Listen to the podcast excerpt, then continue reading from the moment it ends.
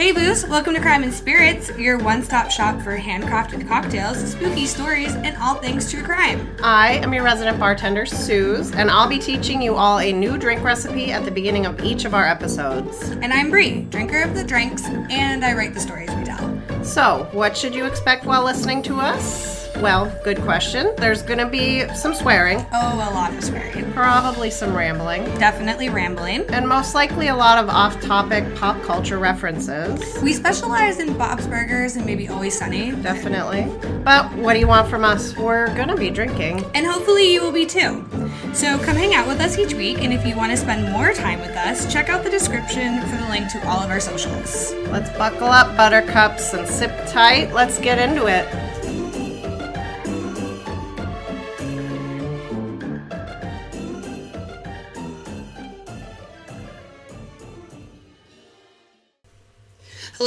Hello. Welcome back to Crime and Spirits. I'm Bree. And I'm Suze. Hey guys, I hope you're doing okay this week. How are you? Pretty great. Living the dream. It's been an alright week. I'm, I'm ramping up to my birthday here, so. Yes, yes, we've got a big birthday to celebrate. By the No time bigs. this episode airs, we will have already celebrated. Not once, but twice, technically. Yeah. Yeah, I I'm excited. it. And as true crime fans, we're gonna continue to celebrate by talking about murders. Because honestly, it's what we would be doing on a Saturday night anyway. Honestly, right? This is the best way to spend a Saturday night. Just And who we hopefully this is how you're spending your Sunday. Please. All right, so we're gonna get into things. This week we are going to be discussing the unsolved murders of Libby German and Abby Williams, otherwise known as the Delphi murders. This case is super sad, yet interesting, and I think that that can be contributed to the fact that while there isn't a lot of evidence in this case, what is available was given to authorities pretty much from the victims themselves. Mm-hmm. And um, this incident just it took place just over five years ago. Pretty fresh as far as things go, and it's starting to make its way back into the news cycle, giving us what seems to be a clearer picture of what may have happened. So let's get to drinking and true crime talking. What are you teaching us to make today? So, if any of you have heard anything about this case at all, you know it's quite a doozy. Um, usually, when I'm doing my research, like drink wise, um, I'll have at least an idea in the back of my mind, something that relates to the case in some way, something that's based on where we're at, like geographically wise. rabbit hole that you want to go down. literally all i had were the facts of this case in my brain like i there was no room for any fun stuff like drink ideas i'm telling you what um, because of all the eerie stuff that was happening it really like got in my brain so i was at a loss um, i started with my good friend mr google um, and i googled the state drink of indiana which dun dun dun is water in case you were curious I mean, that checks out, I think. I get it. You need it to live, but I was like, well, this is for getting us through this case. So I then searched for the most requested drink by state. Um, and the apparently the drink for Indiana is mojitos. So tell me if that's true out there, people from Indiana, I love that. I have some questions. right? It's just such a tropical drink. If if you don't know anything about mojitos, it's mint, it's lime, it's rum, it is a little bit of simple syrup. It's just sweet and bright and very It's a refreshing. Tasty. Yeah, it's a refreshing cocktail. I would say. I Yep. do definitely crave them more. Like when you said today, when you told me that we, we were gonna have mojitos, I was actually really excited. I was like, Like, it's yes. Mm-hmm. summertime now. Let's let's do it. Yep. So I um this is how I used to make them back in the day. Um, when I was coming up in the world of bartending slash being of drinking age, um, flavored rums were all the jam. I know Mm, yes. now it's flavored whiskeys. It was flavored vodkas there in the middle. Yep. Used to be rums. They actually used to have, I think, so we're using Bacardi Limon. It's a lemon flavored rum. They used to have one that was like some sort of crazy fruit. They called it like dragon fruit or oh, something. Oh yes. But it was strawberry. I mine my high school Bacardi drink was Bacardi Raz. That's like what me and my friends had. I can't look at the bottle I, without Bacardi, having like Bacardi O here. I'm a survivor reactions. of Bacardi O. right. I should make T-shirts. You know, and when I was at the liquor store looking for Bacardi Limon, bless their hearts, they still make Limon because to me this is like a staple. Lemon flavored rum, you really can't go wrong with. Yeah. But there's no Bacardi Raz, no Bacardi O. I saw I Bacardi Pineapple, and I was like, could go either way. I have a picture proof of Jen, former guest on the show and probably soon to be guest again at some point. It's true. Um, sh- I have a picture of her from like my first apartment ever. Moved in with a friend of mine from high school, and Jen was over all the time. She basically lived there, and she's literally holding a bottle of Parrot Bay, as if it was a baby. And like, it's just so funny, like the connections, because I can't even look at Parrot Bay either without having visceral reactions. Thanks to how much I drink of it, it's a thing. Just so you know, usually I surprise Bree with the drinks. She doesn't actually know what's Yeah. happening before we get into it. It's true. So mojitos were a pleasant surprise. It was. I was Thank excited. goodness. Um, for those of you that don't know, mojitos basically you just mush up some mint, some squeezed lime. If you want to add more fruit, which we're gonna do, it's strawberries. Spoiler Mm-hmm. alert! It's amazing. This is what I used to make when I uh, was, you know, 25, front porch sitting, having a good old time. Uh, Um, so all you do method wise, it's a little different because you're making it in the glass that you're drinking out of. Because again, you have Gotcha. to muddle it, so you're just mushing it all into the bottom. In essence, I, I say mush, but have you I ever mean, seen a what it muddler? It's like a torture device. It's got little spiky things and goes. Oh well, yeah. From when I when I bartended for five minutes, I had to use that once upon a time. Mine that I have at home that I can't seem to locate was actually a free gift, uh, courtesy of Bacardi. No. Thank you very much. It came Oh. with like a free sampler thing This episode sponsored by Bacardi. Just kidding. I mean, if they want. so what you do is you take your mint, your lime. I would say like ten leaves of mint, maybe two wedges of lime. Squeeze the lime, tear the mint, throw it in. We're using strawberries, so I sliced them up real nice. Throw those in the bottom. Muddle all of that together. Then add in your rum. We're doing two ounces of the Bacardi Limon. Add in one ounce of simple syrup. If you guys don't know what it is by this point in our podcast, I'm really going to have to have a talk with you because I cover it kind of a lot. It's easy to make. Just make it at home. Don't buy the crap they sell in the stores. It's got all these additives and it's four times the price. yeah. And if for some reason you're new here, which is cool, hey, hello, welcome. Um, you can reach out to us on our social medias. We'll have all that like linked below, and Suze will gladly assist you. I got you. It's sugar water, equal parts. Dun dun dun. Easy peasy. Um, so you put all that in the glass. You top it with your ice. Clip your shaker on and give it a shake, shake, shake. Pour it back into your glass. That's literally it. You top it with club soda. That is all. So let us sip tight. Bree, give it a try. Let me know what you think.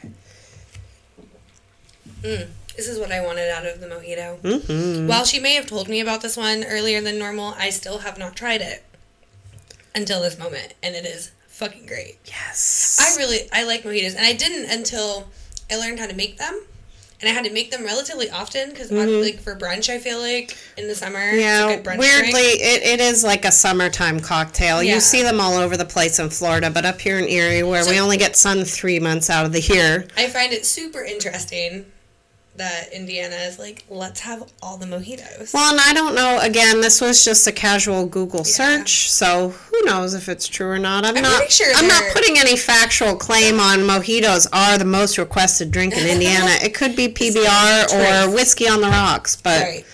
This mojitos are- mojitos are fun. So they are. They're let's delicious. let's sip tight, y'all. Let's get into it. Bree, you want to take it away? All right, so our story begins on in February of 2017. Two young girls go missing the day before Valentine's Day while hiking part of the Delphi Historic Trails. Abigail Williams and Liberty German, who went by Abby and Libby respectively, were the best of friends. By all accounts, the two of them were basically inseparable. In fact, the two had a sleepover the night before they went missing. So Libby was the older of the two. She was born on December 27th, 2002, which that's God, she was so young. They were babies. Um, she was born in Lafayette, Indiana. Her parents were Derek and Carrie, but she was under the care of her paternal grandparents, Becky and Mike. Um, Libby had four siblings, two of whom lived in Kentucky. Um, the other two actually still resided in Delphi. At the time of her disappearance, Libby was in eighth grade. Eighth grade um, and attended middle school where she played the alto saxophone in the school band. She was also very active in sports. Um, a few of her favorites were volleyball and soccer. Um, and to top it off, she was an amazing student, uh, kind hearted, and she was known to leave messages of encouragement to friends, family, and even her teachers, which says all you need to know about this sweet little girl. I read something where her grandmother was quoted, and this this this was like the first part of the little mini research that I did to like deep dive a little bit, and the grandmother literally was like, "I found." A note from her in my visor before, like, I love you, thank you for everything you do for me and Kelsey. And like, to have that now is probably a godsend, but also, how sad. I know. It makes me extra sad when spirits like that are gone way too soon. For sure. Because, like, the world needs more people. Absolutely. We're just kind kind-hearted. hearted and encouraging. yeah. So, Abby is her BFF. She was born June 23rd, 2003, in Michigan to her mother, Anna. Uh, we couldn't find much regarding Abby's father. Doesn't really seem to be much on him. I would assume that he's not in the picture because he's not mentioned literally at all. Ever. or he was very adamant about not being mentioned but i don't know how you can i don't know how he would Uh, yeah, we don't know. so abby was also in eighth grade at the time of her disappearance and she too attended delphi community middle school where she also played the alto saxophone in the school Twinsies. um, she was also on the school's volleyball team and was she was about to join libby's softball team that year so like i said inseparable Absolutely. These girls probably did everything together. Uh, she liked riding ATVs and going camping in Michigan with her family. She had a pet cat named Bongo, despite her mother's allergy. There was like a small story where she just begged and begged and begged and begged to have this cat, and her mom was just not having it, and then she caved, and boy, do I know how that is. all in all, Libby and Abby were just your typical teenage girls who loved to spend time with each other. So this brings us to Sunday, February 12th, 2017. Abby stays the night at Libby's house. Um, they didn't have school the next day, and they totally decided to just like live it up. Uh, Libby's older sister Kelsey, who lived at the house, actually joined the girls for um, pizza and movies. They stay up way too late, sleep in late the next morning. Um, they woke up to pancakes made by Libby's dad, Derek, which, if this doesn't scream like happy life to you, like, oh, Like this sounds like a great time. I love movies and pizza and sleeping late. Right. Um, so it's, but it, unfortunately for the adults in the house, it's still Monday morning. So uh, Derek and Becky have work to do. Um, Becky runs her own appraisal business and works from home basically. Um, she makes a deal with the girls that day. If you help me get some filing done, I'll pay you and I'll take you shopping. Right? What a sweet deal. Again, not bad. This just screams like idyllic. You know what I mean? Like not perfect, but like super nice. Mm-hmm. It's kind of a nice change of pace in the sense that we're pretty much always talking about really shitty childhood. So it's kind of nice to cover something that at least has a decent beginning. It's not just doom and gloom. From the gate, the yes. But speaking of the doom and gloom, the rest of the afternoon begins to unfold. So, approximately 1 p.m., the girls finish the filing and they ask for permission to go to the Monon High Bridge Trail. So, this is a local hangout spot for the teens. Um, it was an abandoned railroad bridge. one. I was gonna say, I mean, we grew up. Mine wasn't a railroad bridge, but like we had fields out in Fairview Yeah. or people's backyards, you know. I've definitely gotten drunk in several fields. Been there, been there, also done that. Mm-hmm. not yeah got the t-shirt so this is this is a bridge abandoned railroad bridge um it hasn't been used since like i want to say the 80s or something like that that i saw um it crosses over a creek that they that's called deer creek The bridge itself is 850 feet long and it's over 60 feet above the creek. It's the second highest in Indiana, according to the research that I saw. That's actually real high, I, That- I yeah. think. I mean, I'm afraid of heights and I would be less than sure about walking across this bridge. They actually have one in Pennsylvania, not that far away, where the wind actually knocked the trestle down. Oh, that sounds terrifying. But they have an observation deck where you can walk out and just see the trestle Oh, laying okay. in the valley. Yeah, that's reassuring. Or if you want to hike down, you can go see it. Hmm. How would you get back up? That's the real question here. It's no fun. I didn't. Mm-mm. I enjoy going for a walk in the woods, but like you lost me at hiking, like Mm-hmm. actual mountain climbing. I'm good. I don't want to go on abandoned bridges. I'm fine. I'll stay right where I am. Um, so this was a very popular spot, and like Libby's family went on the record to say, you know, we didn't even think twice about letting the girls go. They went all the time. In fact, Libby went there often with her older sister. They shared a passion for photography, and that was a place that people, I mean, it's beautiful according, like, there's this one website that I'm definitely going to link because it has some really awesome images and like maps and things like that that really kind of help you get a feel for everything and beautiful, like beautiful place. I just took it with a grain of salt because I was like, as beautiful as it is. No, 100%. But So I'm unfortunately, had I known before, Yeah. Well, I don't like. I don't know. have any interest in like going and visiting it now. I don't. I don't really like the idea of going to like the places where like bodies are found. Like, there's people go to like, um, what's her name? Elite, the chick in uh, the. I can't even think of it. Hmm. I'm so mad that I can't think of this name. I literally mentioned her this morning. The girl that died in the hotel. She was found at the in the on the roof in the water. oh no, I don't know. At least is. Islam. Oh, okay. Yes. People like blew it way out into proportion when chances are it was like a disturbed girl who f- got herself into some trouble. But it is a very mysterious case. It's actually really interesting. We'll probably cover it sometime. Chances are good. But these people, these like armchair detectives, really make a spectacle out of it by going to like visit the scene. And I just, I don't know. I'm interested to go to like haunted places and things like that, but like actual actual murder scenes, I think I'm good on that. Mm-mm. So while it's a beautiful place, no thank you. Also pass. Hard pass. So the girls were given permission to go ultimately, you know, it was fine. Um, they just needed to find rides to and from. Becky was unavailable due to work. So Kelsey agreed to take them, but they she couldn't pick them up.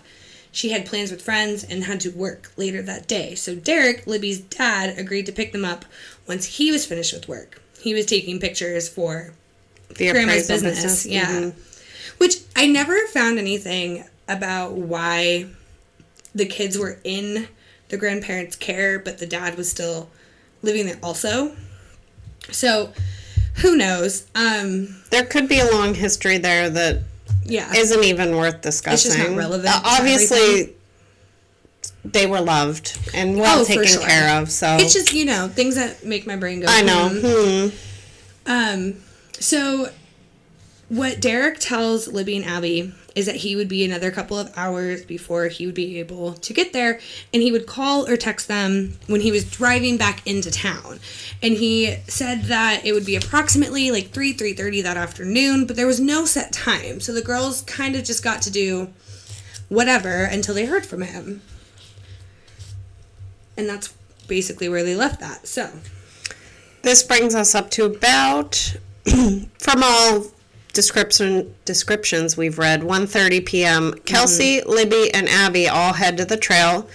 Um, we know that the drop-off time was no earlier than 1.38 p.m. exactly.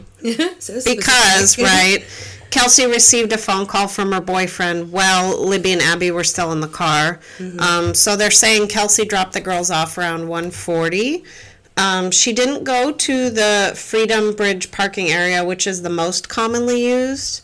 She actually used an entrance that was across from the Mears farm, which is sort of like an unofficial parking area, which we have those here. It's Oh, just for like sure. Like the enough people Gorge. pull in there that they Yeah. finally put a parking lot in there. Yes, I saw it. It's really nice. Now I don't have to like basically hoof through mud and Right. risk your life pulling off the road. or like park my car at Barron and hope it doesn't get towed. right.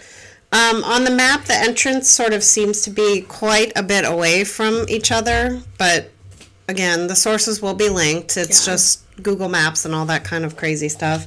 Um, Kelsey waits for the girls to get out onto the trail, but she doesn't notice anything out of the ordinary, so she leaves because obviously she's got shit to do. Yeah, she's got she's got friends to see, work to work to be done.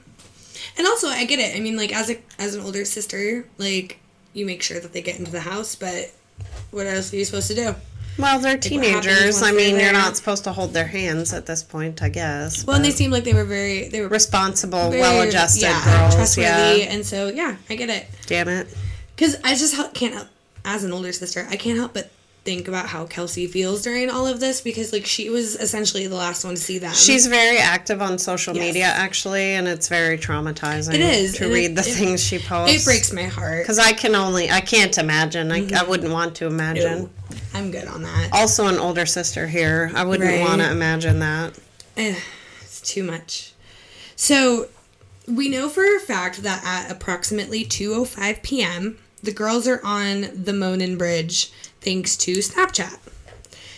This is something that I think I'm going to find so interesting about like newer cases because like we're there's so much more technology now.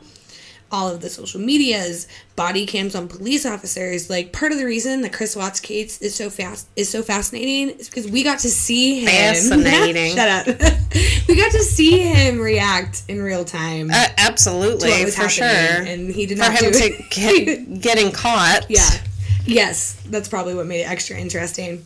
So she uploaded a picture at 205 to her stories, and then she followed it up with another one. This one pictured Abby walking along the bridge. So we have pretty concrete evidence that the girls were here and when. And well, and everything was seemingly fine, Seemingly fine. at 2 p.m. or 2:05 They were just hanging out, doing, Taking pictures, doing things. snaps, so on and so forth. Typical teenage girls. Doing. Did you hear me just say doing snaps? did. Bye. I wasn't gonna call you out. Let me get my granny pants on here. doing the TikToks. Me every time I talk about TikTok. Basically, so, three o'clock, three o'clock rolls around, and Derek tries to get in touch with his daughter, but she doesn't answer his phone call. He arrives on scene just a few minutes later, and he doesn't see them anywhere. He tries calling Libby again, but to no avail. He immediately thinks something is up and goes looking for them. good for him. This is like the one time that Where I'm are like, yes, finally somebody was paying attention to these children. like, oh shit, this is weird.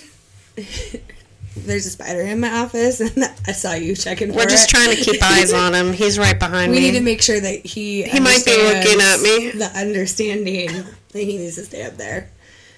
Um, but what I really appreciate is just that he immediately was like, "Oh shit, there's definitely something wrong." Like, I think it just speaks to how the girls were, and so he, you know, begins searching and searching.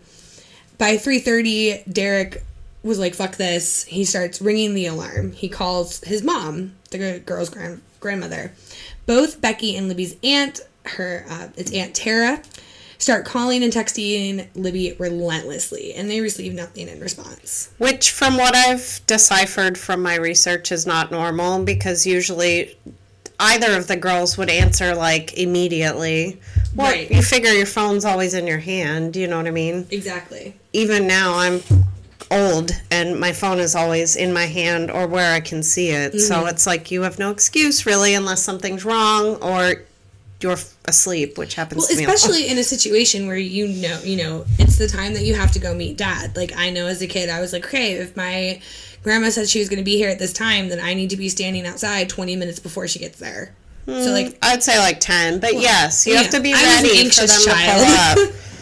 Um, so by 4 p.m., uh, Aunt Tara's on her way to the trails. Becky is trying to get in touch with Libby's sister and grandfather, as well as Abby's mother. Uh, at some point, Libby's uncle Cody comes into play, and he too joins in the search. Uh, the family is basically just trying everything they can to find the girls, just searching and combing over every part of the trails. Mm-hmm. yeah, they basically started the town. I mean, because just in case they may have left the trails and gone to town or done whatever, like I actually read somewhere, if I remember correctly, that when when Becky and Cody, I want to say, finally made their way to the trails themselves, before they left, they basically tried to strategize like, okay, if the girls started walking home, what would be their most likely Mm-hmm. Yeah. course? And let's drive that way on the off chance, like, and that's what you want to happen. That's like your best case scenario. Well, and for all intents and purposes, from what I read, these girls grew up here. yeah. They knew these trails. They knew the area. So there really, it, there was nothing like. d- I mean, yes, it was high, Right. but there were trails that led down to the creek underneath. It wasn't like There my wasn't- first thought would be like they both leapt off the bridge, or you know what I mean, something like that. Well, they were careful, even- responsible girls. Like And it's not even a site that was known for that. Like, if Right. anything, if it's a site that like is known for that to be like a thing that happens, but that wasn't the case. This was a privately owned, abandoned railroad bridge that the public just got to use. Like, un- there was like an unspoken contract. yep. It was just basically public property at that point. which uh, so the family i guess they also all knew the trails because they spend up to a half an hour if not more yelling for the girls while walking all of the trails um, at one point kelsey ends up at the southeast end of the bridge with her uncle cody and she tries to call libby's cell phone she believes that the call went through. Now, this is weird. She believes the call went through because she heard it ring on her end, but she couldn't hear anything in the woods. So she reasoned that if Libby was near, she would have been able to hear the phone ringing, Right. which I get. The only other, I mean, the unfortunate part of that thought process is there's also, you know, a handful of other things that could explain that. Like, the person who committed this horrible, horrible crime had their cell phone and silenced it, Or her body was on top of it. or something, you know, more Tragic. nefarious happening. Um, I, but at that moment, you're just gonna try everything that you can. Well, and here's here's the big kick in the butt. I'm all for like legal processes and stuff, but when Becky tries to get in touch with AT and T to ping Libby's phone, um, they refuse due to legal reasons. I don't know what what kind of legality they have with a unaccompanied missing minor. Right, and you would assume that Maybe any- because she wasn't technically filed as missing yet. But from what I'm understanding, even after the fact, they weren't able to. They were able to get like phone records and stuff, Mm-hmm. but police involvement had to be there. And unfortunately, I read somewhere too that um, the cell phones were pinging all over the place due to the fact that there was several cell towers like in the area. So Well, it wasn't it- even it really is helpful. sort of in a valley. right. So, But still, I stand on the principle that that's But poopy. could you imagine just how frustrating that? no. I get frustrated. Hmm, don't get me started on customer service with cell phone companies. Oh no. Anyways, back to the story. Um, so finally, the family calls police. It's it's five twenty, which I mean that that's literally two hours later. That's not even that that Right. that long that they waited. Um, and if they officially file a missing persons report, um, a few minutes after the phone call is made, Anna, Abby's money, mother, Abby's money, Abby's mother finally gets back to Becky. Becky fills her in, and Anna agrees to meet everybody at the station. Because Yeah. to me, it was like just a contingent of people going to the, sh- in my opinion, the sheriff's station. Mm-hmm. Right. I don't. That's I don't. what I like pictured as from what I read, Delphi is not like a gigantic, it's like small town, vibes Mhm. kind of like Yeah. not super small where there's only one light but you know right? But still, not like everybody's today everybody knows almost everybody. I mm-hmm. feel, in my opinion, anyways. and that's the thing that like is so scary about cases like this because as we're gonna see you know there's a good chance that it's somebody who Dun dun is dun. familiar Right. with the area i feel like you'd have to be to be to navigate this area alone just from looking at the maps with like you said the valleys and like the creek there's like several there's different heights of water in the creek and all that kind of stuff you'd have to be At least semi familiar with it. just to even be a casual hiker Or like some know. crazy woodsman kind of person. There are those out there. Yeah.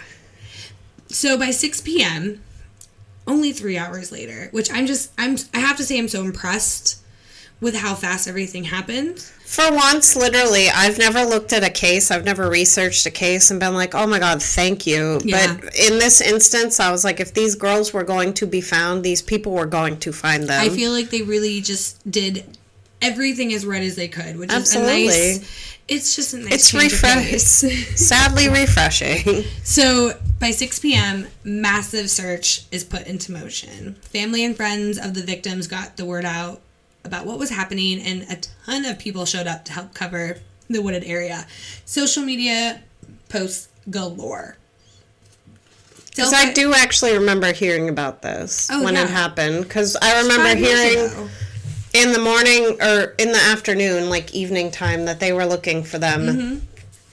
It was a big deal. I'm fairly certain that we did exactly what we're doing now. we sure, five years ago. I feel as though we did. Yeah. chatting about it, but at that time it was, you know, happening and unfolding in front of us. So, Delphi's finest, both the police and fire department, as well as concerned locals, comb the area until midnight and unfortunately come up with nothing. The official search picks back up in the morning. Um, several family members continue to search throughout the night, which to me is kind of important when we see how things unfold because it's just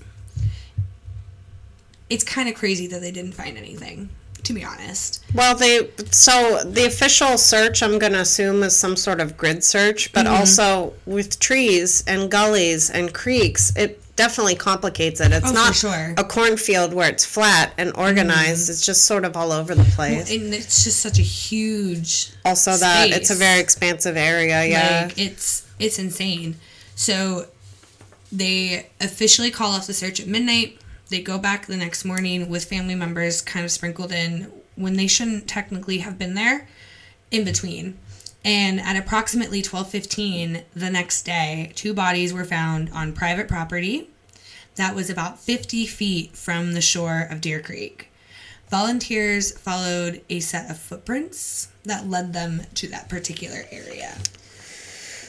So, the police hold a press conference, which I will say the police in this case, I think, did the right thing. They held a lot of details very close to the vest. So, there was not a lot of information out there as far as what comes after this point. Um, just as a It's like it's, Asterisk to it, I guess. It's like trickle truthing almost. Like we get nuggets of information over the course of time, and I get it. They don't want to compromise any future trials by sure. mishandling the investigation. And again, it's really fucking refreshing to hear that because usually you have police officers just bungling their way mucking through, things up and then trying to solve it later. it out. yeah. And, and I don't understand that thought process. And I mean, I'm nobody important, but Um, so that afternoon, they do hold a press conference. They also do confirm that two bodies were found, um, but they did not know who they were at that time. I mean, yeah, it wasn't confirmed. I guess is a better way yes. to put it.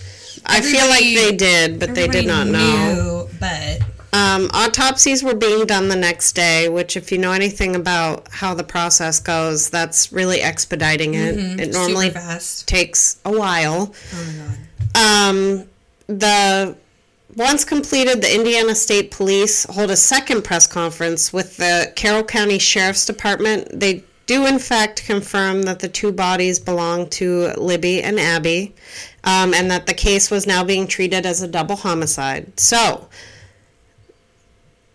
God bless these poor little girls, dear God.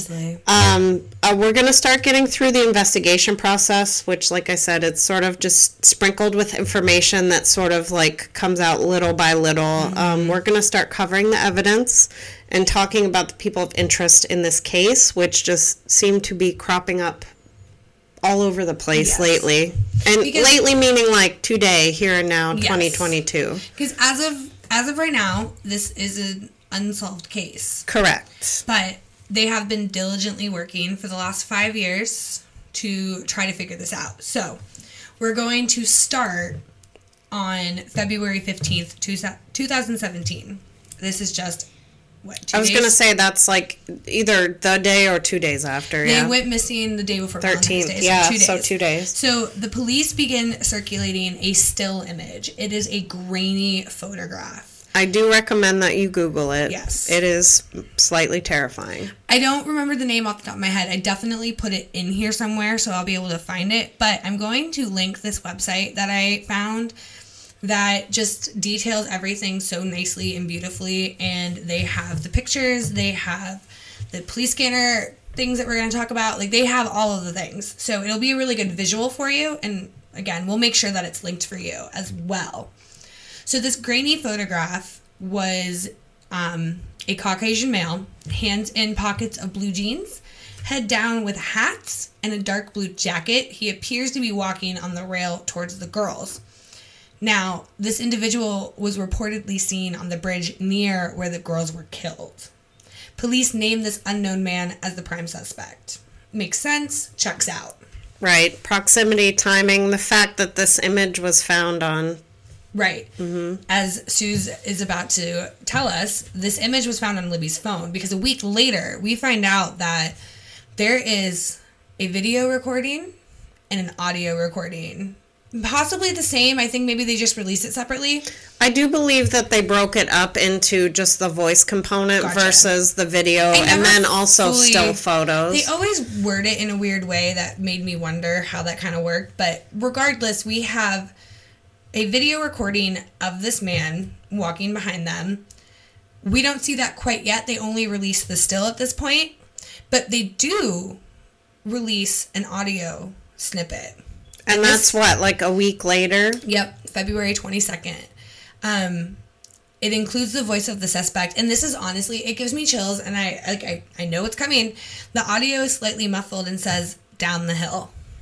It says Chills. Mm-hmm. like it's like guys down the hill, and I've listened to it probably forty-seven times, and it still does not fail and to very scare the shit out of me. but it's it's clear, it's there. Oh, for sure. Like, and it's just oh my god, I'm getting goosebumps. It's just it's terrifying to know that that is. it's know, terrifying to adult women. So just imagine if you were a fourteen-year-old Right. girl being so, told that by a strange man. So the police kind of were able to gather that Libby most likely began recording in secret. Um, almost as if they were kind of like uncomfortable. Like they obviously could tell that this guy was following them.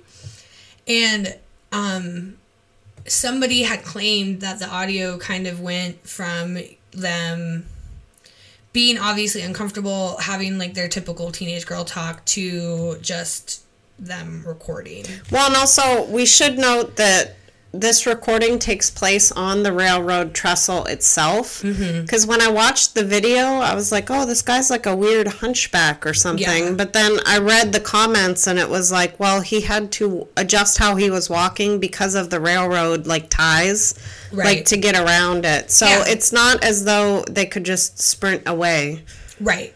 Because they were on the bridge in the mid. Yes, it was rough terrain. Well, and it would have been, you know, again, your fight or flight instinct kicks in, and I'm sure these girls They're, they're responsible, sweet, kind-hearted little girls. and they probably, you know, had some inkling that they needed to be cool. It's kind of like when we talked about Samantha Koenig, like right. you have to pick what you think the path of least resistance is going to be, and and hope that you're right. So the police also confirmed that other evidence from the phone was found, but that nothing but nothing else was going to be released because they didn't want to compromise the investigation.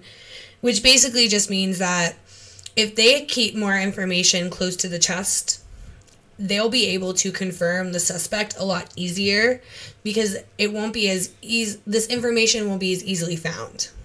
And that is very reasonable. That's so smart. Right? Finally, for once. So the they do they do tell reporters that the attack itself was not recorded, Thank God. and they also offer up a reward for any kind of information. And they offered forty one thousand dollars, which seemed like an odd number to me, but you know, Well, I'm going to assume it's donations from the Oh, sure. community in addition to law enforcement, in addition to, you know just know. another one of those things that made my brain go forty one thousand. Why? Interesting. so, a few months later, June seventeenth, a composite sketch gets released. and he is named as a person of prime interest. This was a sketch that was drawn by the police force, like their sketch artist, and it was based on information from a handful of witnesses that just were walking the trail that day. Didn't necessarily see the girls, but they were there and were able to talk about other people they had seen. And um, it was a certain hiker that was on the trails the, gr- the day the girls disappeared. Which you'll have that. Yeah. I mean, they say that eyewitness testimony is the least reliable. I always think in my head, if even if I'm in a car accident or something like that, I'm like, I would not remember any of this. I don't remember most of my like day the day before, so I try very hard to look at people and remember their faces, but also like I do that for a living, so I I can't rely on my memory. I I don't think. So See, I think it's amazing that they've yeah. come this far. I'm likely to remember like if I see your face and then see it again later, I'll likely remember that I've seen you, but I will never remember your name. I mean, you remember how many times did I have to ask you bar regulars' names? That's true. That literally I would have full blown conversations with. We knew like details about each other's lives, could not remember their names. I still don't know their names. I'm still a bartender, and that still happens to me. I mean, but it's fine. I'll remember better. what you drink and you eat. So right, that's I got what, you. That's boo. the important thing. um, so moving forward, we're now in 2019. It's April 22nd. Uh, the state police are holding a press conference um, detailing the investigation is going in a new direction. That's with air quotes Quote, around unquote. it, right? Um, police release a short video recording of the suspect, which it was the video the original grainy still was taken from, but now they're just releasing the whole thing. Um, they're also releasing an extended version of the audio in which the suspect utters the word guys before down the hill. Guys, down the hill. Ugh. Mm-hmm. Chills. Every time. They also have a new sketch in hand. Um, this image was to replace the previous sketch.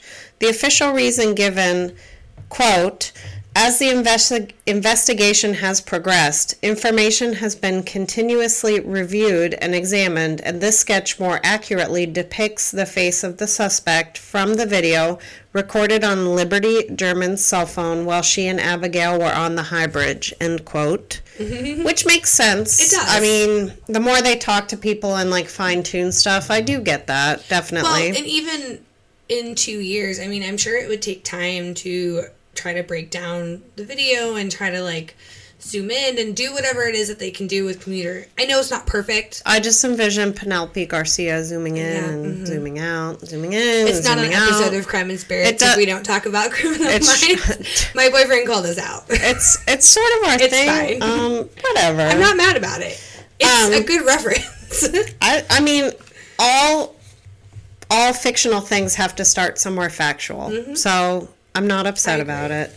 Um, so, a news bulletin that is released shortly after this press conference helps to clarify the sketch situation. Uh, they basically just reiterated to the public that these sketches were of two separate people and that the first sketch should be ignored as they were no longer looking for that man. So perhaps it could have been like a transient or somebody you know, just out hiking or blah blah it's blah. It's very reminiscent of this whole COVID thing that we just went through because God forbid new information gets introduced, the people go k razzy. It's ain't that the truth? Well, because I mean, from what I read, like several people were like, "How all of a sudden is there this new sketch and this new thing?" Like sometimes information changes sometimes you're able to look into things in a different way or whatever fucking happened. We're not the investigators. We don't know. Also, I don't know what the witnesses' psychological places are. Right. Maybe they realized something that they hadn't thought of before. What if they were on mushrooms hiking the trail? he had a limp. He had one eye. I don't know. It could, it could be, be, anything. Literally, literally. Anything. He could have changed hats. We wouldn't have known. Um, also, if you're out hiking, I don't know about you, I carry backpack not for a change of clothes or a disguise, but for like water and yeah, crap like that. the things that I need while. But I'm you there. don't know. Um, so this new suspect was described to have a youthful appearance, but mm-hmm. could be in his 30s. Age range given was 20s to late 30s, which, in my opinion, could literally be anyone. So he's an adult, is right. what you're telling he's me. He's a grown-up cool. person. Awesome. Uh, he is clean-shaven. Um, investigators did warn the community that the sp- suspect may be hiding in plain sight and that it was likely someone they are familiar with from the surrounding area, which we surmised from Right. their knowledge of the area itself, the trails. And you find it to be true more often than not, I feel. Like I just feel in a lot of situations, um there it, when there's rough terrains and things like that involved, it's generally somebody who's familiar with it or is at least skilled in Oh, sure. whatever is necessary to be in that terrain. So I mean, that makes sense to me. Um, police also reveal news of a vehicle parked at an abandoned building off Hoosier Heartland Highway, which just gets me every time. Every I, time. I watch a show called The Middle on repeat. It's Mm-hmm. syndicated now, but it takes place in Indiana, and it makes me laugh all day, every day. But That sounds so familiar. they shop at the Frugal Hoosier. They're basically like a poor family. Who's in it? Um, Ray Romano's Oh, wife from mhm. Everybody Loves Raymond, Yep. and the janitor from Yep, Scrubs. I was just thinking of the janitor. They're the mom and 'Cause He is always Yeah. going to be the janitor. It's really cute. But anyways, that's what Hoosier makes me think Okay. of. Um, so this building that is abandoned was the former child services offices. This car was parked there between noon and 5 p.m. on the actual day of the murders, which to me is just suspicious in itself. Um, police announce that uh, it's the driver of the car that they're looking for, and they describe him as a Caucasian male. Again, just you could be anyone, bro. A Caucasian male weighing between 180 and 200 pounds, standing between five foot six and five foot eight. We are looking for an average-looking individual who is white and wears a blue coat. Right. That's that's what we got. Which I mean, to no He fault wears of their jeans own, and a blue coat. I mean, understand given no information, uh, if you're going to perpetrate a crime, this person picked a perfect spot because there's literally no cameras, no lighting, no anything. Mm-hmm. He ain't stupid. So this is going to take us to the disposal site, essentially. Um, authorities suspect that initial contact between the girls and the suspect took place on the southeast end, end of the bridge, um, like towards the end of the bridge, where it becomes a trail again, essentially. So kind of like where the bridge ends, and then like dirt and gravel and all the things meet. Uh, the authorities do not disclose the exact location of where the bodies were found, which, duh. Um, they also claim at this time that they do not know if that location was also where the homicide took place. Which will Um, come into play later. And this location is not the same as the initial point of contact. So, according to the police, the site was half a mile from the end of the bridge across the Deer Creek in what was technically private property. There was allegedly a set of footprints that led volunteers to the area. Assuming a direct path was made from the two points, um, the suspect needed the girls to go, quote, down the hill and crossed the shallow part of the creek. The girls were found on the, just like on the opposite side, essentially. So we don't know for sure that that's the path that was taken, but based on what the police saw um, from the video recording and kind of just where everything lines up, I was going to Mm-hmm. say, with the video plus forensics equals this theory. basically, I think. there's no real way to confirm it, obviously, but this is the most likely scenario. Um, so here I have a direct, direct, direct quote from Becky in a Fox 59 article. Quote, he saw something. He could not figure out what it was. There were two deer standing up there. As he looked up to see what it was, that is when he saw them, they were lying in the grass between a group of trees deep in the woods. End quote. Sad. That's just take a minute, guys. Um, it was really hard to find any kind of physical evidence at the scene for them, and then for us to also find any information about Right. it. Um, keep in mind, the space is used as a public property for all intents and purposes. Yeah. Like, yes, they were found on private property, but it was literally across the creek from Yeah. And 50 also. That's not that. That's not that far. I have heard there is a rule with water. You cannot possess water. You can't possess oceans. You can't possess creeks. So hmm. creeks belong to everybody. It's the pro- It's the land on each side. So likely the side they were found on was private. The side that they found, I mean, technically the bridge trails and all that stuff was privately owned also, but They allowed the public in yeah. there. So okay, I see. That makes sense. So Makes a lot of sense. And also, tromping through the water does get rid of some forensic stuff. Even if it's a shallow creek, Mm-hmm. Yeah, it still makes a difference. Um, we did find a website that has a couple of recorded clips from police scanners.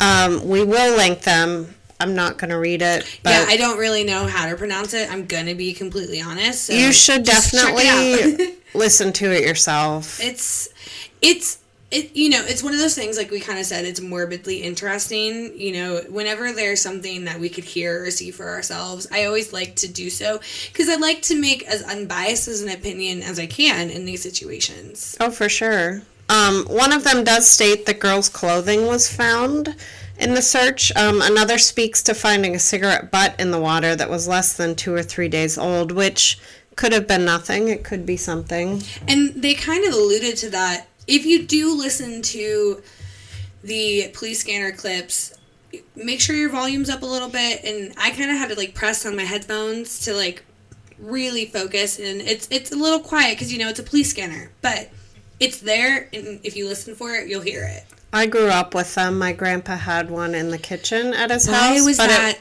a thing in the 90s Because he was a vol- well, he was a volunteer Okay, firefighter. well, he has a legitimate excuse. My family did not. They were not just, to, just to get the news before everybody It was else. so weird. They had like my family was like real into like CBs. They Oh. had like nicknames, like their handles. And It's a handle, My yeah. mom had like a T-shirt that had like all their friends' names. It was like a whole thing. Like it. I don't get it. I have some questions for you. I later. had lots Mm-hmm, of questions and I got zero answers. Um, so back back to the story. Um, as we said before, um, Libby's sister Kelsey is pretty vocal still on social media. Um, she spoke to the infamous indie podcast about her experiences. She said, and I quote, and somebody yelled that they had found a shoe. And when they had found the shoe, they had asked what kind of shoes the girls were wearing, and they yelled out the type of shoe that Libby was wearing. So I yelled down and told them that. End I just quote. found it. I found that particular quote interesting out of the few that I, I had to choose from because I think it spoke to the way that the search was set up.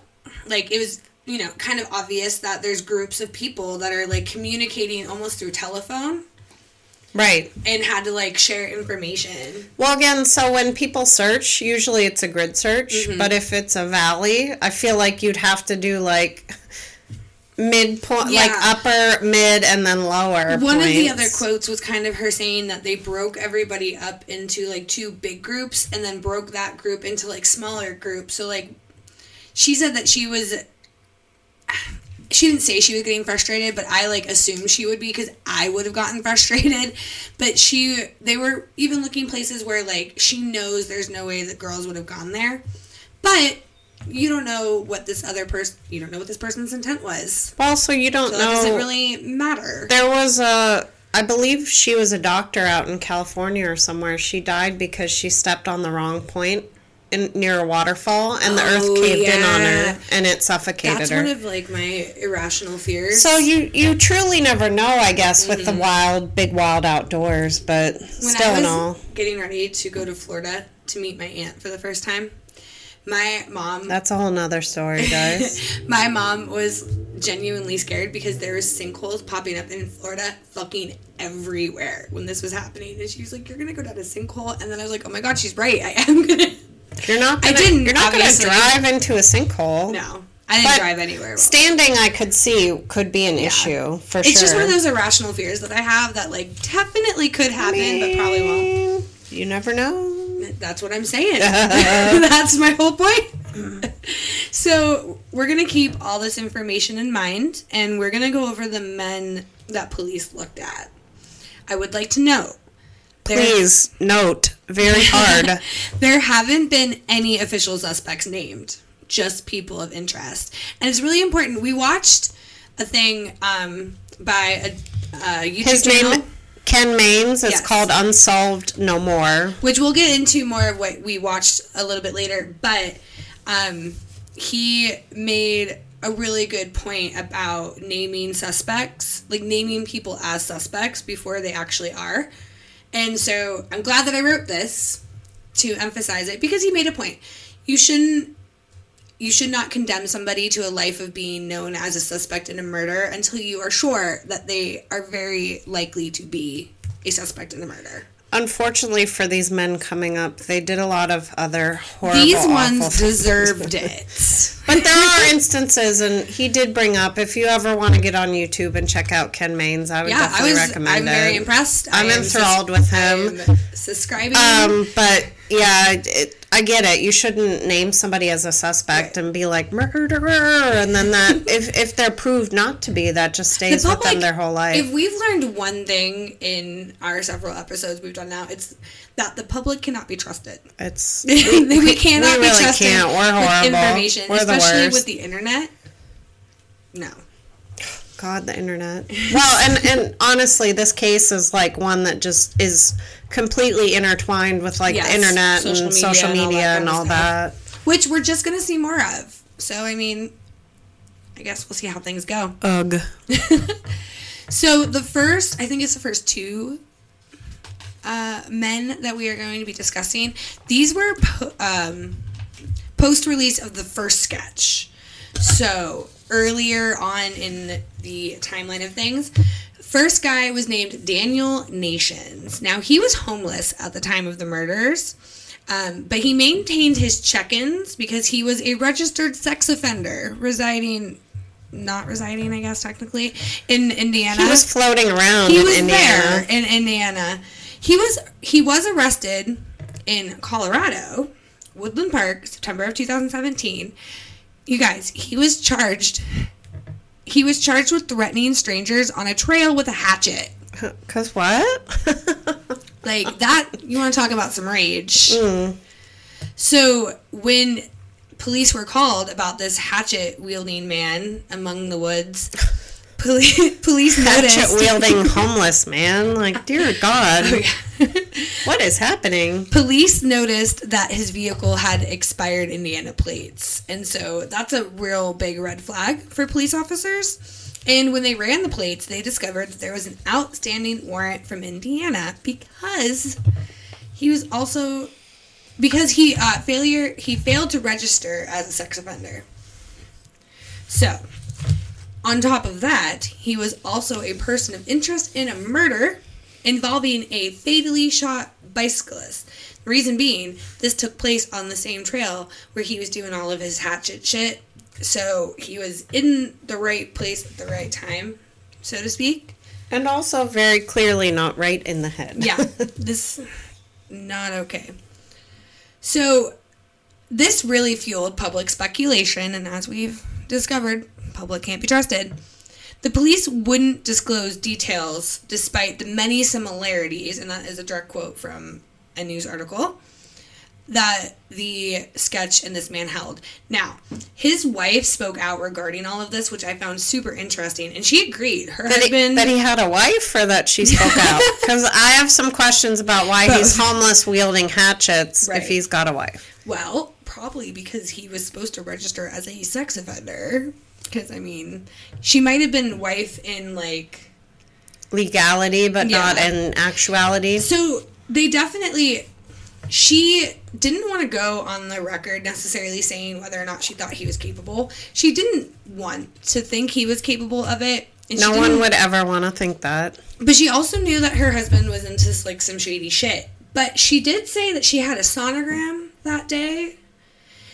But she just couldn't remember if he was with her. But she made a point to say that he did go to several appointments with her and she drove him to his check-in during like all of this as well.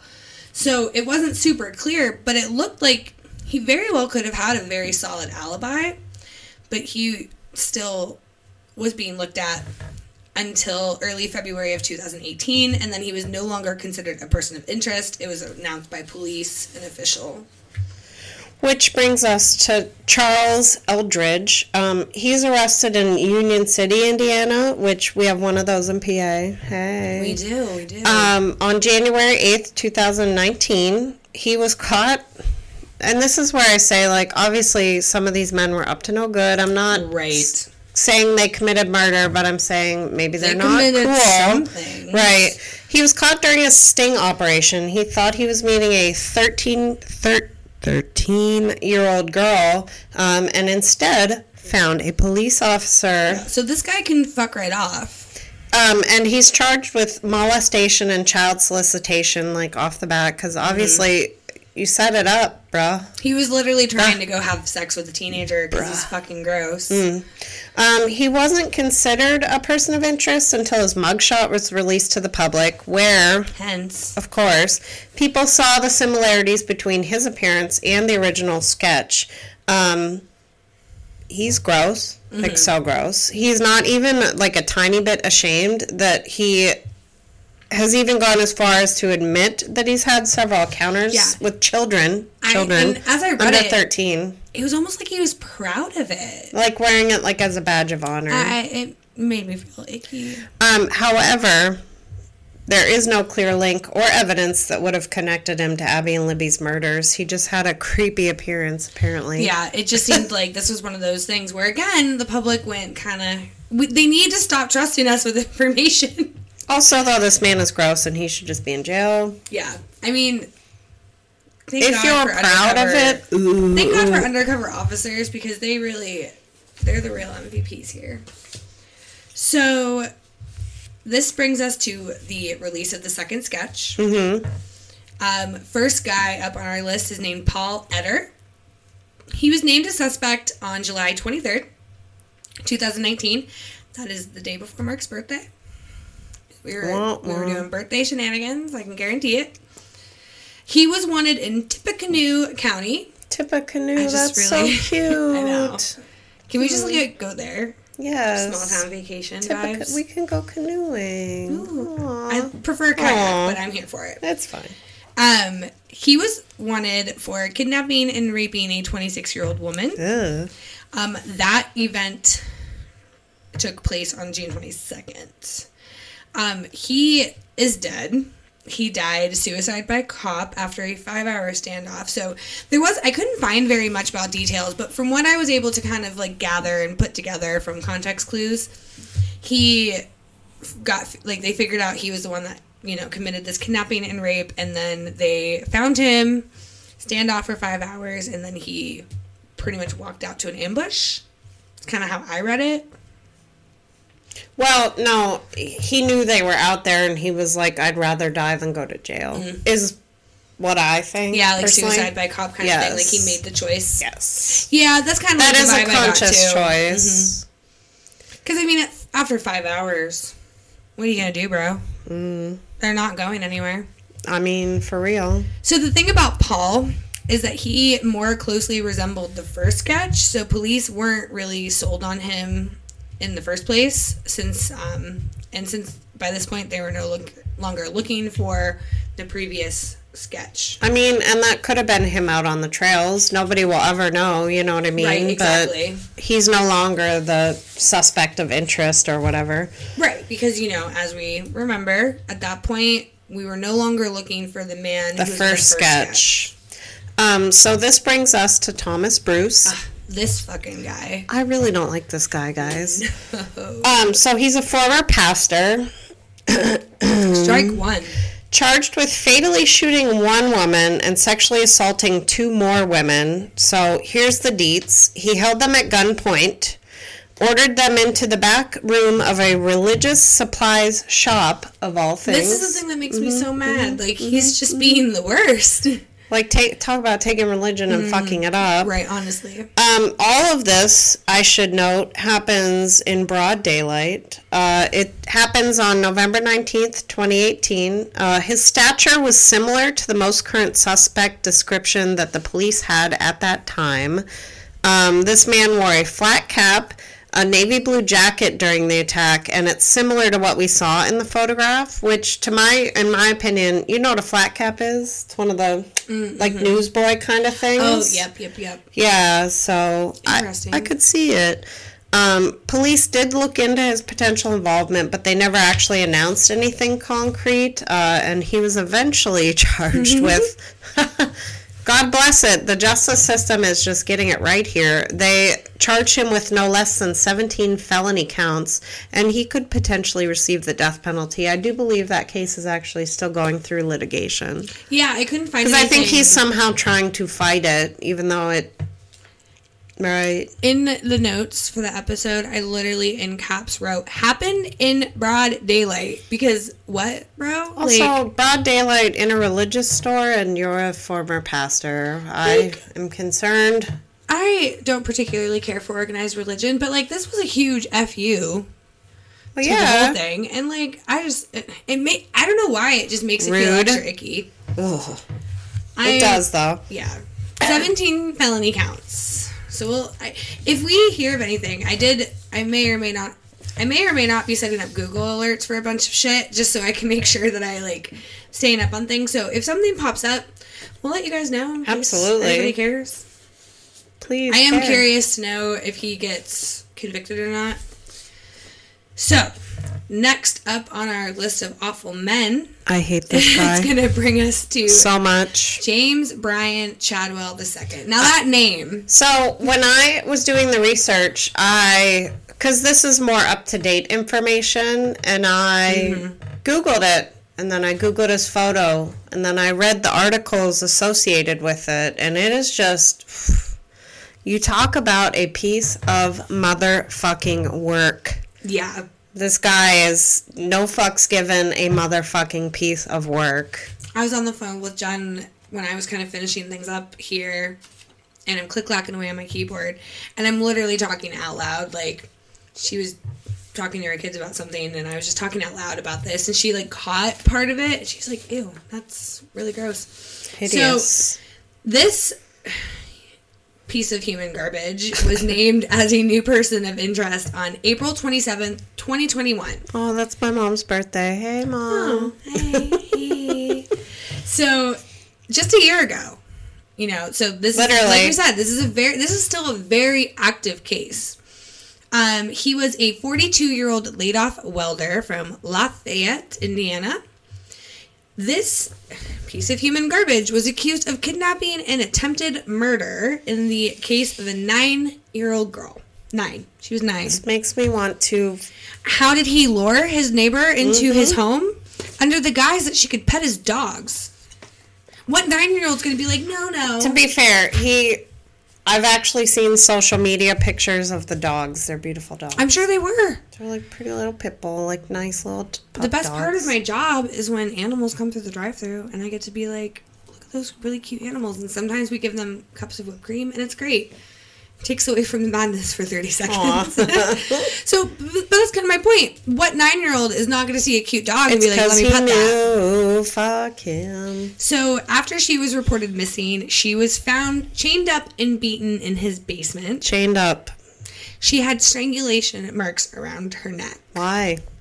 because he's human garbage.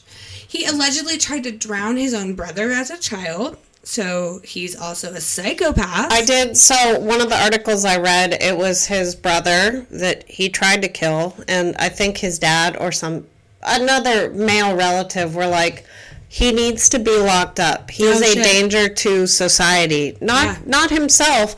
Literally everybody else like in the world. And I was like, around us. oh no. I feel like when you have parents that are fully committed to understanding that their children are capable of dangerous things, like you really should listen because most parents are in denial about that kind of shit, which I'm sure if I were to have human children, I would feel the same way. Oh, my cat is perfect and wonderful, and he can do no wrong, so even though I. he's really fat and sharp. It's not his fault. He is very sharp and strong. And strong. He's very strong. I have heard from Uncle Mark. He's very strong. He almost took out the dude's nerves in his fingers. Whoops. That's okay. Mark went back for more. It's his own fault. he loves it. Um, So this guy was in and out of jail ever since his teen years, and he's got tattoos all over. And this is my favorite part is that he's got rebellious tatted across his chest because that's what rebellious people do. No, that's not. They have to do. announce it on their chest. The real fucked up. This is the cherry on top of a really awful. This is what actually creeped me out the most, I think. honestly, there is a portrait tattooed on his arm, and it bears an uncanny resemblance to Libby. I didn't see pictures, but this is what all the like accounts have I think so. It was like, because I know I saw it and I was like, it might could be, but it was like one of his booking photos. Because especially for like serious criminals like this, they take pictures of your tattoos Oh yeah, for like gang related purposes and all that kind of stuff. and just for reference yeah, purposes. identification. And I was like, identification. I don't, I, I don't know. I, I thought I saw it and I was like, I could, I could see the resemblance, but If we can find it between now and when this episode gets published, We be will posting that also shit. post that. And again, we're not saying he's a person of interest or a suspect, even. Yeah. We're just saying he's a really shitty human. So, Yeah. And also, I'd be very curious to see. I just these poor Well, obviously- deserve justice, and so he's going to be in jail for a very long time Mm, for what he did to his neighbor, at the Bye. very least. So, what? Bye. Um, because the other, just as an asterisk uh, point of interest, they have not talked about any sort of DNA evidence, correct? Mhm. So I'd be curious to see if they're going to try and match anything they have found that they haven't released. yeah. Well, and as we'll get into in a hot minute here, there very well might be information that we don't have. It's true. Um, so this brings us up to the very last suspect. The, This is the wild one, in my opinion. Like the it's. I think it's the newest and the weirdest. Like it could go Yes. either way. I Um, agree. it's quote unquote Anthony Shots. I quote that because it's just a profile name. It was used from 2016 to 2017. Um, police actually began looking for the person behind this name on December 9th, 2021. So that's what? It was like six months ago. Uh, I was going to say, but also that's five years removed from the crime itself. Um, police believe that the person behind the screen name could be involved.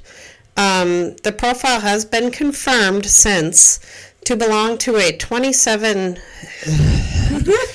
27 year old man named Kegan Anthony Kline. Again, he's not guilty, but mm, ick. Um, he's from Peru, Indiana. He's actually currently in jail. You want to guess why? Ooh, tell us. Um, it's for 30 alleged crimes, including child solicitation for sexual intercourse and obstruction of justice. Why? Why are there so many men out here who want to have sex with children? I don't fucking get it. It's so gross to me. Y'all are wrong. If you're don't listening, you're wrong. Particularly care for you. Um, so apparently, he set up this fake social media account, plus more. He used photos that belonged to an unknown male model, um, I think who has since been. They were like, oh, you didn't have anything to do with Yeah. it. This poor man was himself being used as like a catfish tool, Yeah, for basically. Um, this Anthony Shots portrayed himself as being super wealthy. He had lots of sports cars. Um, it was basically used to just catfish these underage victims. Um, which here's where it gets like, I, I'm like, oh, it can't get any grosser. and then like JK. it does because LOL. these poor children slash girls would be encouraged to send nude photos slash their addresses slash set up in-person meetings with somebody they only knew over the internet and thought to be a supermodel for all intents and purposes. there was a whole TV show about this. Remember To Catch a Predator? yes. You know, my grandma would sit me down and be like, okay, you need to watch this because you need to know about the terrors of the internet. And it terrified me. I fear the internet, yes, for sure, for personal reasons that I won't quite delve into yet, but It's- I don't trust it. the internet is You a can great tool. you can present- also You can present a facade that is not you at all. Oh, yeah. Be it masking your depression, be it masking your parent Who you pedophilia, Yeah. um, be it you know what I mean, just making up a Literally whole nother anything. gender or city or ugh. anything you can be anything that anything oh. anybody that you want to be and i mean we all watched catfish it was on mtv for years I did not watch it. I refuse oh. because I hate it. It's horrible. Oh. It is horrible. I it's one of those things kind of like true crime to me. Like I'm morbidly fascinated by the people behind it, like what they're but it was always disappointing. Like it was always really sad, like, oh, sometimes some of them were like, I'm just bored. Other people were like, I'm so insecure with myself that I couldn't bring myself to be honest, which that sucks that you feel that way, but also you suck for lying. It I can't condone that kind of thing. it was a My guilty pleasure. I it I- was a guilty pleasure for a few years. I will say I haven't watched it in quite a long time, but Good. I don't really watch. You know, I don't watch anything but Bob's Burgers and Always Sunny at this point in my life. you don't have anything to worry about. Bob- Bob's Burgers, Golden Girls, True Crime. Mm, Yes. I have my priorities. um, so this uh, Anth- or Kegan Anthony Kline, he's first interviewed in February of 2017. Uh, allegedly, he had a plan to meet up with Libby the day he died. Yeah. Because what? Yeah. Right. Um, so actually, a true crime podcast called Murder Sheet obtained a transcript of the police interviews with him, Yeah. um, in which he admitted to using the Anthony Shots quote unquote uh, profile while talking with Libby. He also failed a polygraph. Um, and also um, revealed that police believe multiple people were accessing this account due to the varied language and word usage, which to me that's a that's got to be a ring. Yeah. Or Right. or this particular person was well versed in how to mask things because it's also not that difficult to get private like IP like IP addresses to get private, you know, all this information. I feel like it wouldn't be a stretch for them to use a different vernacular when typing in a chat room. I'm not trying to be weird. I just think a small homegrown sex ring in Indiana would Oh, for sure. I'm not. I don't doubt be that. at called all. Anthony Shots. Oh yeah, no that. Um, totally however, and again, we're- we're not obviously we're not pointing fingers because Kline does deny that he killed the girls. He Right. also, however, deleted his Snapchat and Instagram accounts. which is sketchy. he also, this is what gets me. he searched online, quote, how long does DNA last, end quote. Um, but again, police will not reveal which for the life of me, I am so thankful that they will not reveal Yeah. detailed information. They will not reveal whether or not Abby or Libby communicated directly with the Anthony Shots profile. So Well, and I also I think that's a yeah. big kudos to them. I think it's a tactic on their part, and I also I know that a lot of states I don't know about Indiana for sure. I should have looked this up, but I know in PA for sure there is a law that prohibits police from relaying information when the victim and or suspect are minors.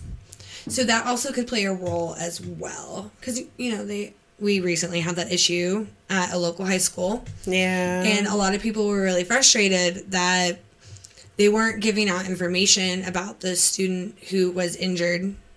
Um, like they were really frustrated that they weren't getting any information as to his status or what really happened or any information about their suspect. And a lot of people at work even I was like, you guys, they can't. Like they literally cannot. It's it's they're minors. Just this case to me screams there is more we will not know until they convict someone for these murders. Yeah. It's either that it's going to reach a point at which they're just like, you know what, let's just put our cards on the table and see Because what happens. I honestly think there is more information to it. and so here is this is going to bring us back to our little YouTube session we had earlier. Um, so that that podcast murder sheet that Stu mentioned. Um, I haven't listened to them or anything, but I watched the interview that they spoke about this. Well, I was kind of upset because I feel as though they proceeded with this information like without following the proper channels. Oh, 100%. They just sort of blasted it onto their episode, and that made me feel some type of way. So basically, it's a married couple, from what I understand. I think one of them's a lawyer and one of them's a journalist. So they have access to channels that, like, you and I could and also, only they dream of. they should know better. Right. but again, I don't know how I don't know how the rules work. If it's posted to the internet, maybe it's technically free game because it shouldn't have been. Right. And that's kind of the thing that's here too. So from what I understood, he had essentially like a Google alert set up on a specific site um, in relation to um, anything to this case, pretty much.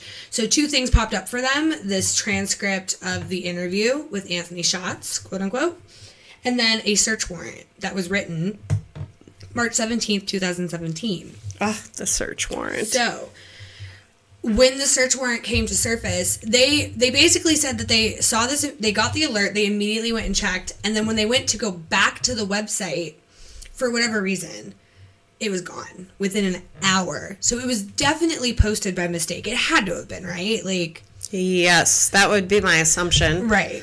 My first thought would not be to be like, let's just proceed. I think that's probably But- the journalist in the in the relationship because I feel like they probably have a completely different thought process than you You're missing I. it. I'm mildly rolling my eyes. Mildly.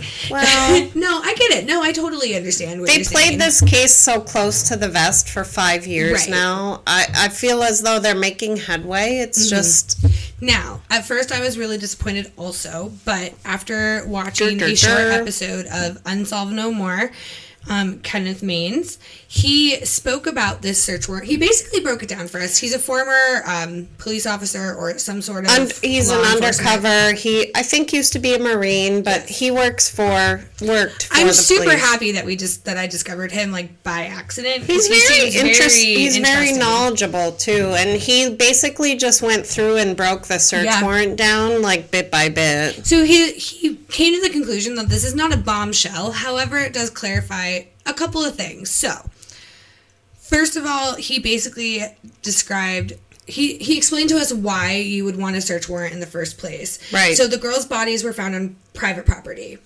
So you could go and ask for consent to search. And if you have nothing to do with the crime, you're likely to give consent. Cool, whatever.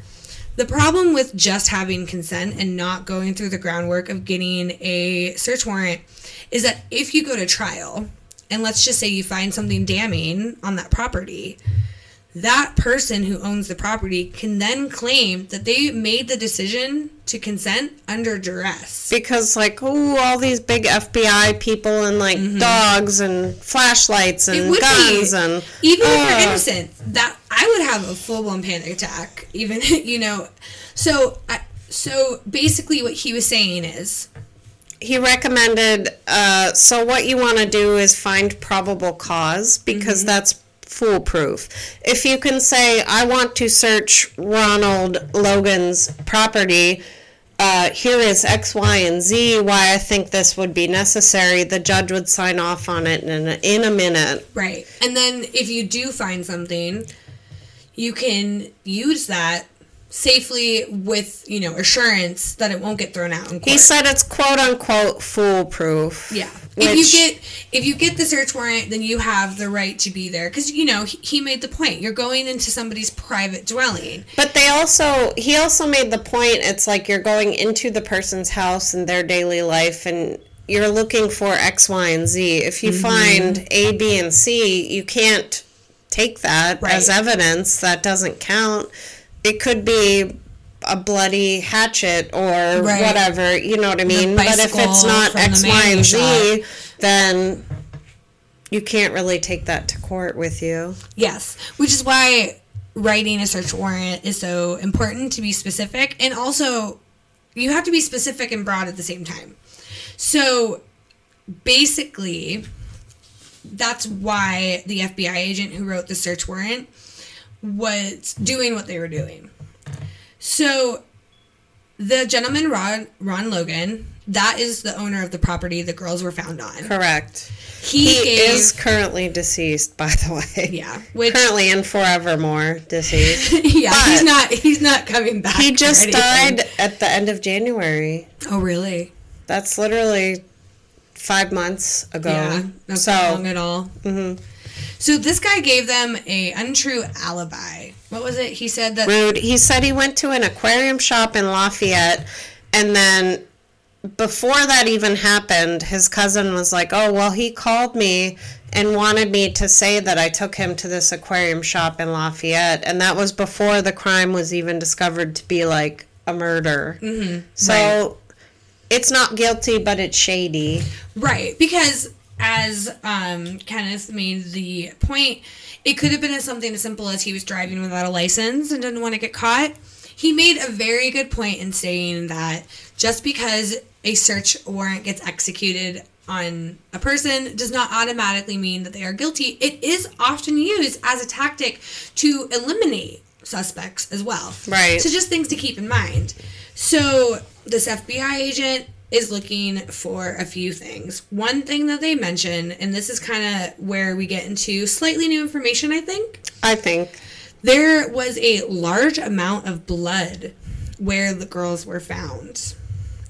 And they basically said something along the lines of due to the victim's wounds, there would definitely be blood on the perpetrator's clothes. Now, this doesn't necessarily indicate any type of weapon, but he said like with his experience he would be he would infer and and educate make an educated guess that it was a stabbing and he did say that could be inferred from the language.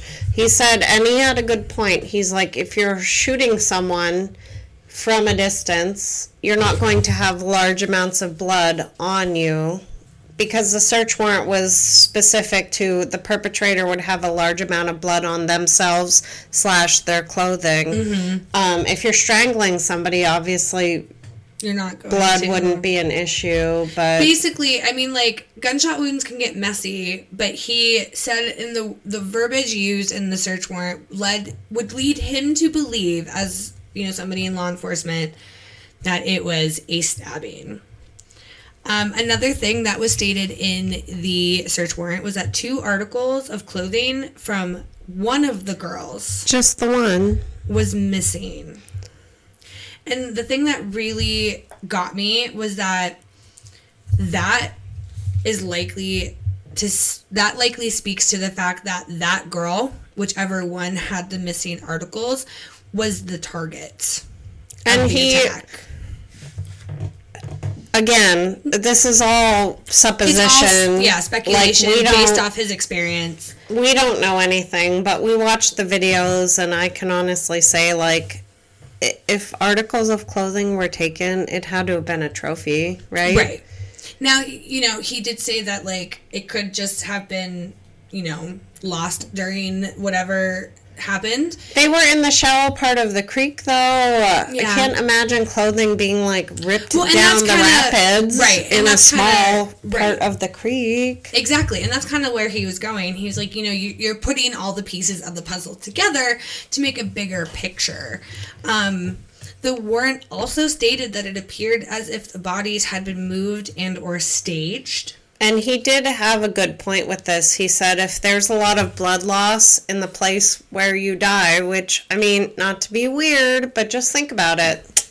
Yeah. Lay down on your back, do whatever blows your hair back. so when you die, you just sort of fall there, especially with something kind of tragic and catastrophic like yeah. this. And he had a good point. He's like, if you see somebody with their hands clasped in prayer or their arms and legs spread wide open, he's like, that doesn't, that's not how you naturally pass away from right. your injuries. He called it an unnatural death yes. I made sure to write that down because that term seemed because it's very true though. Yeah. So well, so somebody and he said like the dragging or the moving. The moving was probably dragging, I think is what he mm-hmm. said because yeah. they could tell that like things had been disturbed. Yeah, because like leaves and mm-hmm. you know things like that. I been... just I just for the life of me don't know how, you would stab two girls to death while one of them just mm-hmm. Yeah.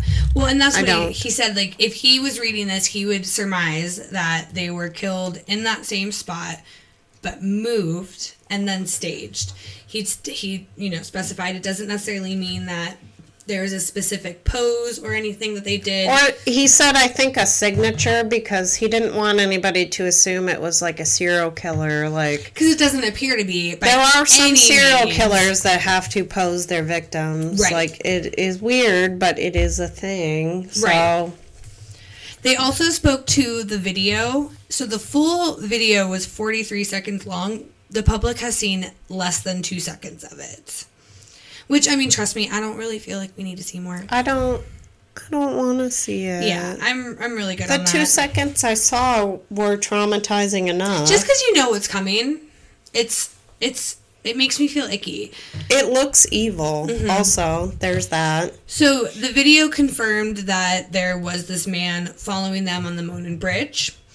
What really got to this guy was that there was no evidence of a struggle or a fight.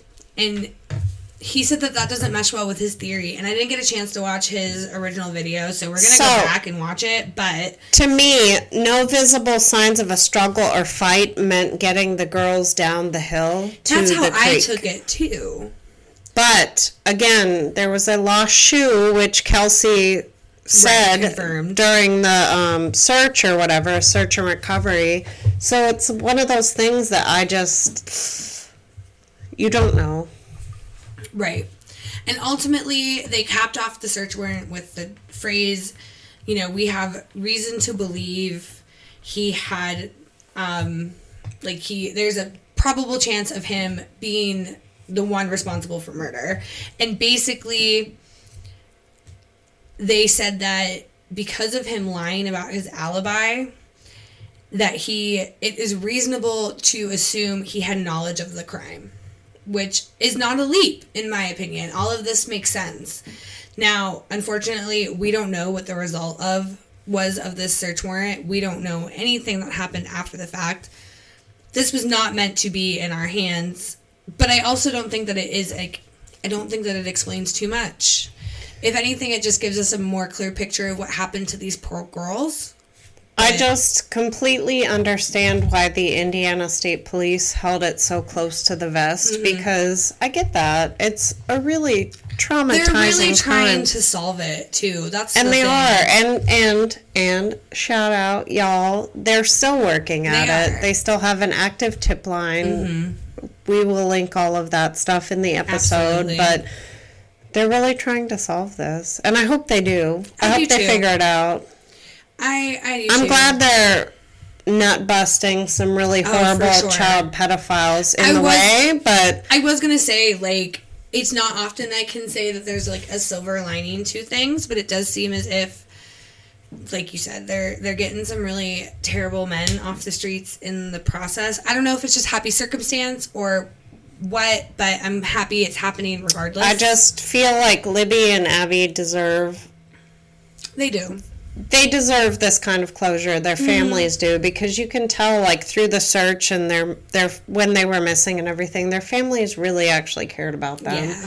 And it's very sadly rare in our line of work, at least with this, that families care about their children. So Mm-hmm. Yeah, it's true. props well, to you guys. anytime too, like I, I don't generally enjoy learning. Well, not even learning. I don't generally enjoy getting super involved and emotionally invested in unsolved cases because there's no there's no closure. Oh no, I'm like hella invested in this. I will see mean, it through till well. the end. I mean, one of one of the cases that's the nearest and dearest to my heart is an unsolved case, technically speaking. You know, the disappearance of Susan Powell is Mm-hmm. something that I will go to my grave yelling and screaming about. And we are definitely going to have to cover her in very much detail. We will.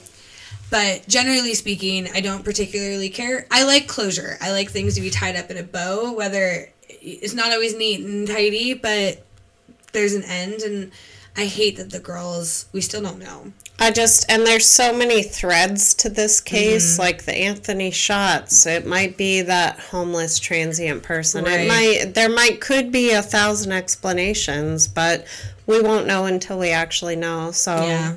All we know is that they went missing, and then less than 24 hours later, they showed up dead. And as it always, we're hoping for the best. Yeah, for sure. We are. So that's that, guys. Super fun one, I know. But with it cropping back up in the news cycles, we definitely wanted to uh, cover it, and we wanted to Keep it up. Keep it up in the public eye, at least in our circle of four people. well, it's kind of like when I meant when we talked about Israel Keyes. You know, like he didn't deserve to stay anonymous, and I think that we're doing disservice to his many victims to kind of honor his wishes, even if it's just unintentional. Right. Same thing kind of here. Like it it needs to be discussed, it needs to be talked about. These girls deserve their justice. The families deserve their closure. And I Um, hope I really hope they get it someday. It could just be one tip. yeah. One tip out there. It's crazier things in life have happened. You know, it just takes one moment, one person. As we said, they have an active tip line. It- We'll also link that in yeah, our on social medias and, and in the description for you guys. So, speaking of, we'll make sure that you know all of that good stuff. So, social medias. We're on Instagram, we're on Twitter, and we're on Facebook. We will eventually get on TikTok, but you guys, I barely know how to make reels. We don't know how to do that. I'm figuring it out. If you want to help us make TikToks, hit, Yeah. hit us up, y'all. If you know how to do it, come teach me. Or we're just gonna do weird old lady dances from now until forever. so I'm- your choice. I'm not really mad about it. So on Twitter, you can find us at crime and nope Crime spirits. crime spirits pod. Pod. I usually do the other two first. On Instagram and Facebook, we are at crime and spirits pod. Um, we announce all of our like shopping lists for the drinks on Fridays. For the Usually, we're sometimes bad about it. I know. Hey, we only one time so far. we're working on it. again, learning how to use social media, we're gonna schedule things. It's gonna get better. But that's where we post like the shopping list. So on Fridays, you'll know what you need for Sundays if you are drinking along with us. And hey, if you are, if you make the drink, tag us. Let us know. Um, come hang out, and we'd love to hear from you. And yeah, do you have anything to say to the people, Suze? That's it, y'all. Thanks for listening, and we appreciate you. Sip tight, y'all. Love you. Bye.